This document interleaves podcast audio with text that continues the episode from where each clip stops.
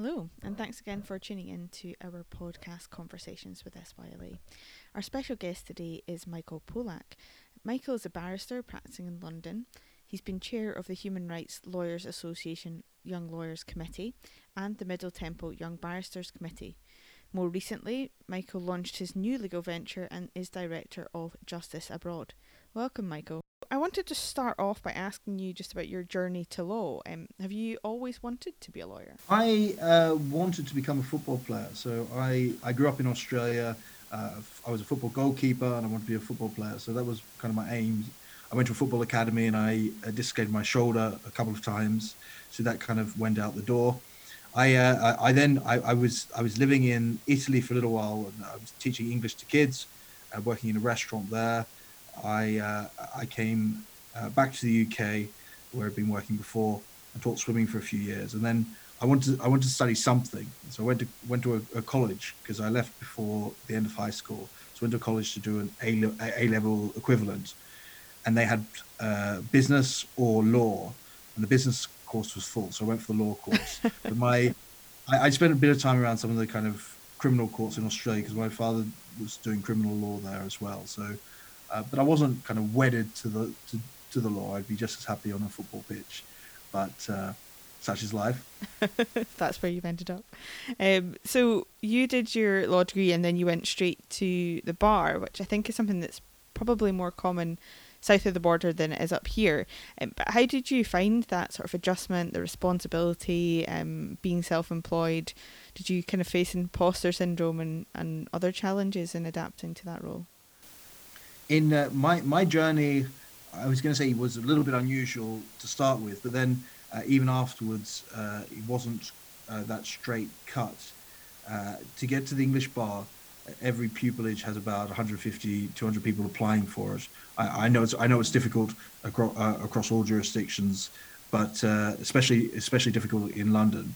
So I did the I did after my undergraduate, I wanted to get more experience because I knew um, that I'd, I'd, need more experience if I was to get a pupillage. Uh, and also, I, I just want to, uh, you know, do some more interesting things. So I went to um, worked for a, a, human rights organization in South Africa, and I spent some time there. I spent some time working in Australia on a, on a criminal trial, and then I did an internship with the uh, uh, Khmer Rouge Tribunal, with the defense section of the Khmer Rouge Tribunal, which was a really good experience. Uh, and uh, you know something I'm really pleased that I did because it was fantastic living in Cambodia as well, a beautiful country. And then when I came back uh, to the United Kingdom, we were we were having a big, well, medium-sized depression at that time, so it was difficult to find work. Uh, but uh, eventually, uh, I found some some legal work and did the bar course. And uh, after the bar course, the Olympics were on, and uh, I found there's a uh, sports arbitration centre called Sports Resolutions, and they do all kinds of sports across uh, the UK, gymnastics, uh, they do rowing, and so if someone has a sports dispute with their federation, they'll, they'll go to a sports resolution, will run a arbitration for them, uh, and they do lots of other areas as well. So they do drugs, uh, drug testing stuff, um, qualification all, all, that kind of thing. So I spent some time with them during the Olympics, and during the Olympics, I had a pro bono center set, set up. So if any of the athletes or chef de missions or uh, other officials got in trouble, they'd call up this 24-hour line that we take home home with us. And they'd be sorted out with like a top sports lawyer or criminal lawyer or, family lawyer, even depending on what their dispute was about. And uh, so I, I did that, which was really good and looked and did some research into qualification disputes. So that's when someone's selected for a particular event, um, but then the, they argue, or someone else argues that they, they were actually the better candidate. So we had we had one of those sitting uh, there during my time there, which was very interesting. Court of Arbitration for Sport, which is two South African equestrian riders, one based in England and one based in South Africa. And there was a argument about who should actually ride for South Africa. So the, the, the week after the arbitration, the Court of Arbitration for Sport sat in our offices. Um, the, the, the rider who succeeded was there riding in the opening ceremony, whilst the other one was uh, was on his way home. So it was, it was really uh, really interesting. And after that, the head of that service he said, Um, he, you know, come and see me. He was a, a, senior QC. He said, "Bring your CV. I want to have a look at it." So he had a look at my CV and said, "Well, you've done, you know, you've done work with us now. You've had experience of criminal trials, but you've never done an inquest or in, an inquiry." And he he had a friend who was starting up the Litvinenko uh, inquest as it started. Uh, so Alexander Litvinenko, uh, the uh, British national who defected from Russia, uh, who was poisoned. Uh, so it started off as an inquest, and then eventually it turned into an inquiry because I had to hear secret evidence, which you can't do in, in inquests. So that was really interesting. Got involved in that, and then whilst I was doing that, I got pupillage. So I applied for a couple of years for pupillage. I applied all across all across uh, England for pupillages, and uh, I got a few interviews and managed to get a pupillage during that time when I was working there. So a long drawn out answer to a simple question, but it, it, it, took some time. But I think the experiences you have uh, going for it or, or making your way there are just as important as actually getting there. Yeah, definitely. I think a lot of people listening to this who are maybe um, trainees or people thinking about traineeships um, at this quite difficult time at the moment will take, um, I suppose, some uh, assistance from the fact that there are quite a lot of people out there who are now very successful but who have not had the most uh, easy or traditional route. I mean, you'd said obviously that you had um, worked in Cambodia and you've had all these opportunities. How did you go about identifying them? Um, did you were there applications? Did you hear about them? Did you write speculatively? How did you go about those things? The um, with with opportunities, it's it's uh, it, it does depend kind of how you look at them.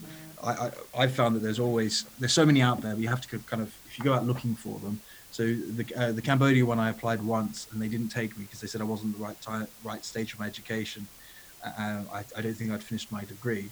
Yet I, I knew someone else who had it, but they, they, they got on there. But anyway, so I didn't get it the first time. Then I just reapplied for that. In regards to the sports resolutions job during during the Olympics, which was really uh, well, I say job, it wasn't paid, but uh, which was really uh, really good, good, for my career perhaps, and then led into the Litvinenko inquest. Whilst I I just sent them an email a few months before the Olympics saying, look, I really want to get involved. I'm very interested in what you do, and then. Uh, so I'd go there and work during the day, and I'd be working in a bar at night time as well, obviously to pay the rent and that kind of thing. So it wasn't easy, but it, uh, you know, it helps. And I always say, and this might sound stupid, but I, I think it's uh, life or experience as a law uh, a lawyer or a law student is kind of like an upside down, upside down pyramid. If you go out there and you find the one opinion, one sorry, one uh, if you go out there you find the one uh, option or the one opportunity, perhaps I should say, that leads into two and then into more and more until you've got too many opportunities you can't do them all. Um, so it is really about just kind of putting yourself out there and, and, looking for it. So if anyone listening says, "Well, I'm really interested in international family law," "I'm really interested in uh, environmental law," there there are opportunities uh, throughout the UK. There's opportunities uh, in, in Europe. There's opportunities internationally to, to do it. And if you email ten of them, hopefully you get at least one coming back to you. That's really positive to know. Um, so, as I've alluded to in the introduction, you recently set up Justice Abroad. Um, what made you do that and how did you go about it? Well, Justice Abroad was a concept uh, that I set up uh, with two uh, Scottish, uh, one's a, a, senior Scottish ex police officer uh, who investigated uh, some very serious murders across the United Kingdom. The other was a senior diplomat as well. And they're both called David, confusingly. but uh, we we we met over a different case, over an international case, and the whole concept was to provide something which wasn't just strictly legal or strictly diplomatic or strictly investigatory, uh, but something which kind of covered all those bases. And it, it was an idea which came about uh, by well, we we got together and we said, well, what can we actually offer together? And it's something which is slightly different to what's what's out there already. So we can do all kinds of cases. It, it could be somebody who goes overseas and uh, gets arrested for, for, for, for any criminal offense, um, but it could be someone, unfortunately, who has a family member who, who dies abroad and they want to look into what happened to them. Uh, is another area we do a lot of work in. Uh, but or it could be someone who loses money in a business venture abroad and, and, wants to try to recover it.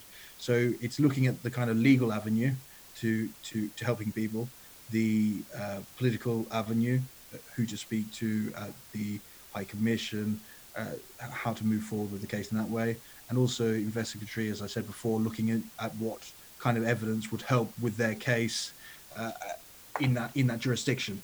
And we've done cases now.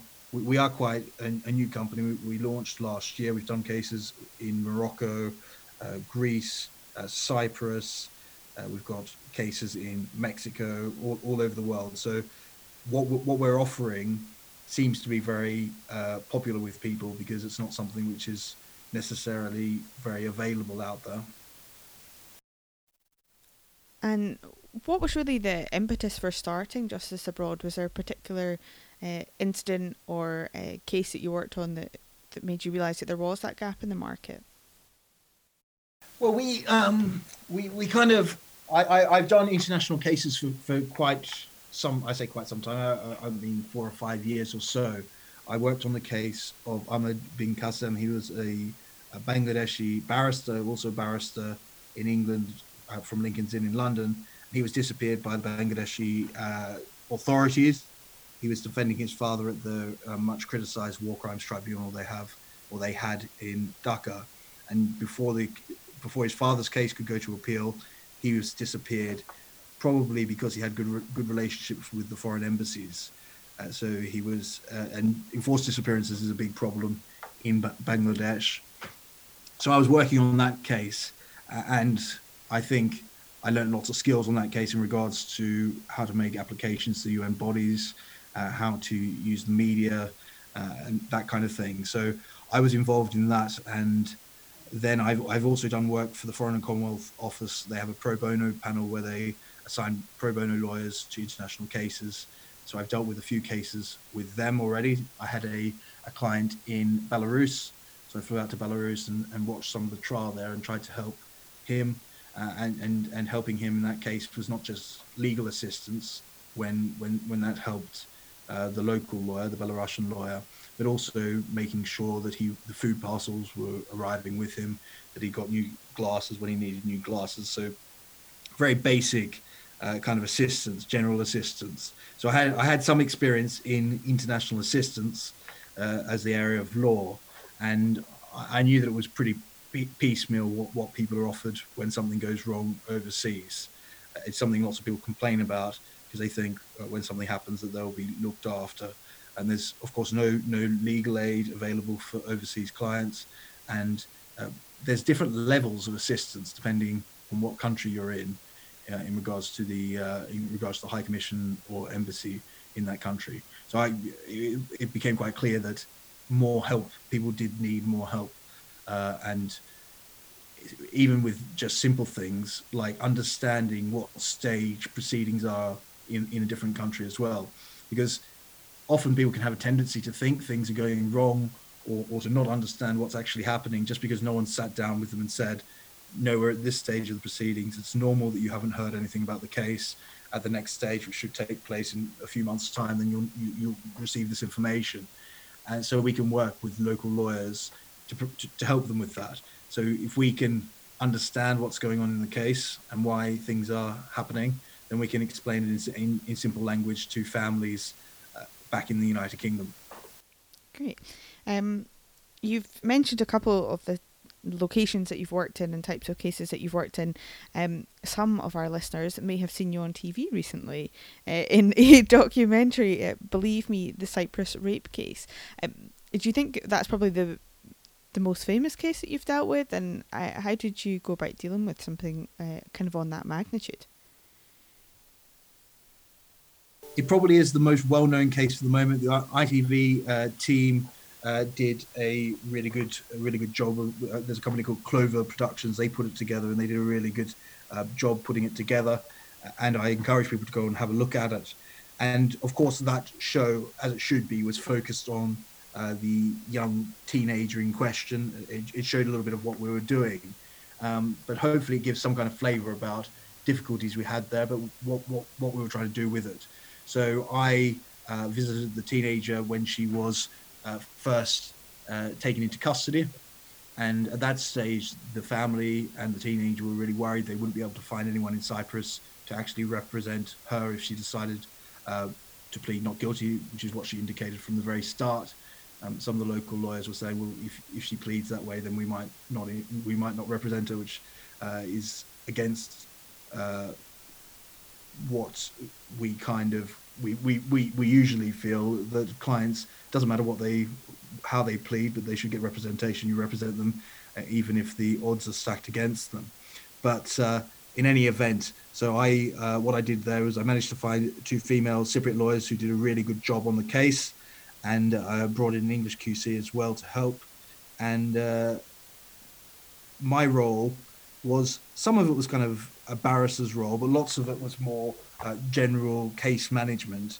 So making sure documents were translated into English uh, so everyone could understand what they were, making sure the right legal arguments were made at the right time, uh, making sure the media knew about what was happening in the case, because the media's uh, interest kind of grew during the case. The first hearing, there, there, was quite a bit of media interest uh, there, but it, it got uh, it kind of exploded, and there was media there from all across the world, very interested in the case and very interested in knowing about it. So it was a uh, well, the case the case goes on. It was uh, hard work, but very interesting, and it kind of sets out what Justice Abroad can do in regards to helping people in trouble overseas. And of course, we didn't get the result we wanted yet, and the case is going to appeal in the Cypriot Supreme Court, hopefully sometime towards the end of this year.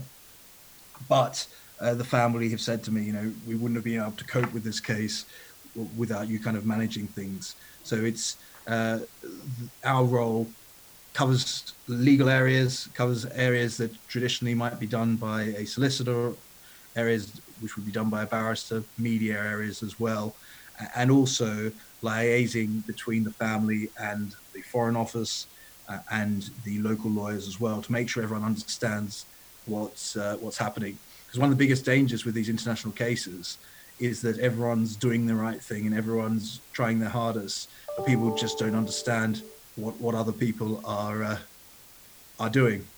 Uh, so it it went as well as as as we imagined from the start. When we were in court there, we, we got the feeling that none of our arguments were really being listened to, and um, but we we hope that the Supreme Court will uh, listen to our arguments. We have very good we we say very strong arguments about what, why the conviction should be overturned, and hopefully that will be done in Cyprus, so we don't have to go up to the European Court of Human Rights, which will take years. Uh, but we prefer things to be dealt with there. It sounds like one of the main benefits of an organisation like yours is really to take off the extra pressure that people are feeling. I mean, it must be difficult enough to be under investigation and facing charges abroad or, or having a loved one go missing or indeed be lost abroad. But I suppose the extra pressure for on people as to what to do, the language barriers, the legal complications, the diplomatic situation must just be um, must just make it an, an awful lot more difficult. And if, as you say, you can kind of take that burden off of them, then um, I'm sure they, they feel a, a huge relief when they know that somebody else with experience and with the knowledge is dealing with that. I think so. I think it, it, it coordinates things as well, and uh, especially communicating with local lawyers, uh, even if they speak English perfectly, uh, there are, there are some uh, there's some tact needed to explain things to to, to parents who can often often be uh, quite upset and quite stressed if, if something's happened to one of their children. So uh, it's helpful from, from, from that side as well, I think. And that's obviously been a, a big case for you and, and is ongoing and will continue to be. It, uh, but what would you say has been your career highlight so far? Um, that's a that's a good that's a that's a good question. I uh, when when I do uh, jury trials, you get a little buzz each time you you you win a case, especially if it's a difficult uh, a difficult case, um, but it doesn't usually last for very long. So you you go out an hour later and it'll be gone, and I think that's why you keep doing them, and it's uh, it's, it's, slightly addictive in, in that way. Uh, so it's hard to say exactly. I, I, I did a huge fraud trial. We had uh, last year tobacco fraud, uh, where there was eight defendants, and our client was alleged to be the mastermind, bringing in hundred tons of raw tobacco without paying any of the duties on that. And uh, in that case, uh, I, I brought in Silk for that case as well, and we went over about three or four months, three and a half months or so. And in the end, all other defendants were found uh, guilty. Um, we're having a retrial on that one, so uh, that, that's an interesting one. That's a good one to be involved in because it was a huge paper-heavy case. Then there are smaller cases I've been involved in uh, recently where uh, you know not as much uh, in regards to punishment is riding on them. All, all those cases where we can help even a little bit uh, is is important. So, um, yeah, a number of a number of highlights perhaps. Yeah. Um, on the flip side of that, what's been your toughest experience or your biggest challenge so far? The um, the case I mentioned before in regards to Bangladesh is, has been very frustrating uh, because this is uh, the man who has been disappeared father to two young girls, uh, has his wife in Bangladesh, and he's been disappeared. And we, we know what's happened to him, but getting any kind of movement from the government has been really difficult there. And that's, uh, that's really sad, uh, and that's really frustrating. Uh, and it shows that in some of these cases, even with your hardest work and the best work you can be you can do, you can't um, you know save people from from these kind of regimes. So that that's been a difficult that's been a difficult one to deal with, I, I think, uh, and, and complicated. So it's not all celebrations and, and, and press releases. There are some very you know difficult difficult times when you're dealing with these cases. I'm also I've got a, a current case I'm dealing with a British Sri Lankan uh, client who was sentenced to 17 years for fairly minor frauds in Myanmar uh, Niranjan Rasalingam's his, his name, and people can read about his story. It's in the press, and he had a trial which fell below uh, all kind of fair trial guarantees, and then they found him guilty. And what they did was they sentenced him for each individual offence cumulatively. So he shouldn't have got a, a, a sentence of 17 years, but they just added up all the different sentences on top of each other against what's in the Myanmar constitution. They're not meant to do that. And, and getting any kind of push for him to be released uh, and getting the uh, Foreign Office to act for him has been really difficult. And he's there in a terrible prison, a famous prison uh, in Myanmar, terrible conditions, and it's it's such a waste of his life and his potential. He's an accountant; he could be doing something much better than that. So that that that's been quite frustrating as well, trying to get people to take it seriously uh, and trying to get some movement there. Um, and finally, what advice would you give to young lawyers who might want to pursue a career similar to yours? I would say that the the best advice I could give is don't try to mirror or shadow someone else's career.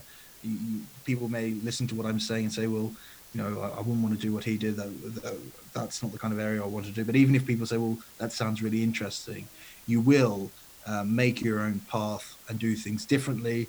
And there are so many different areas of law that you can do really good and helpful things in.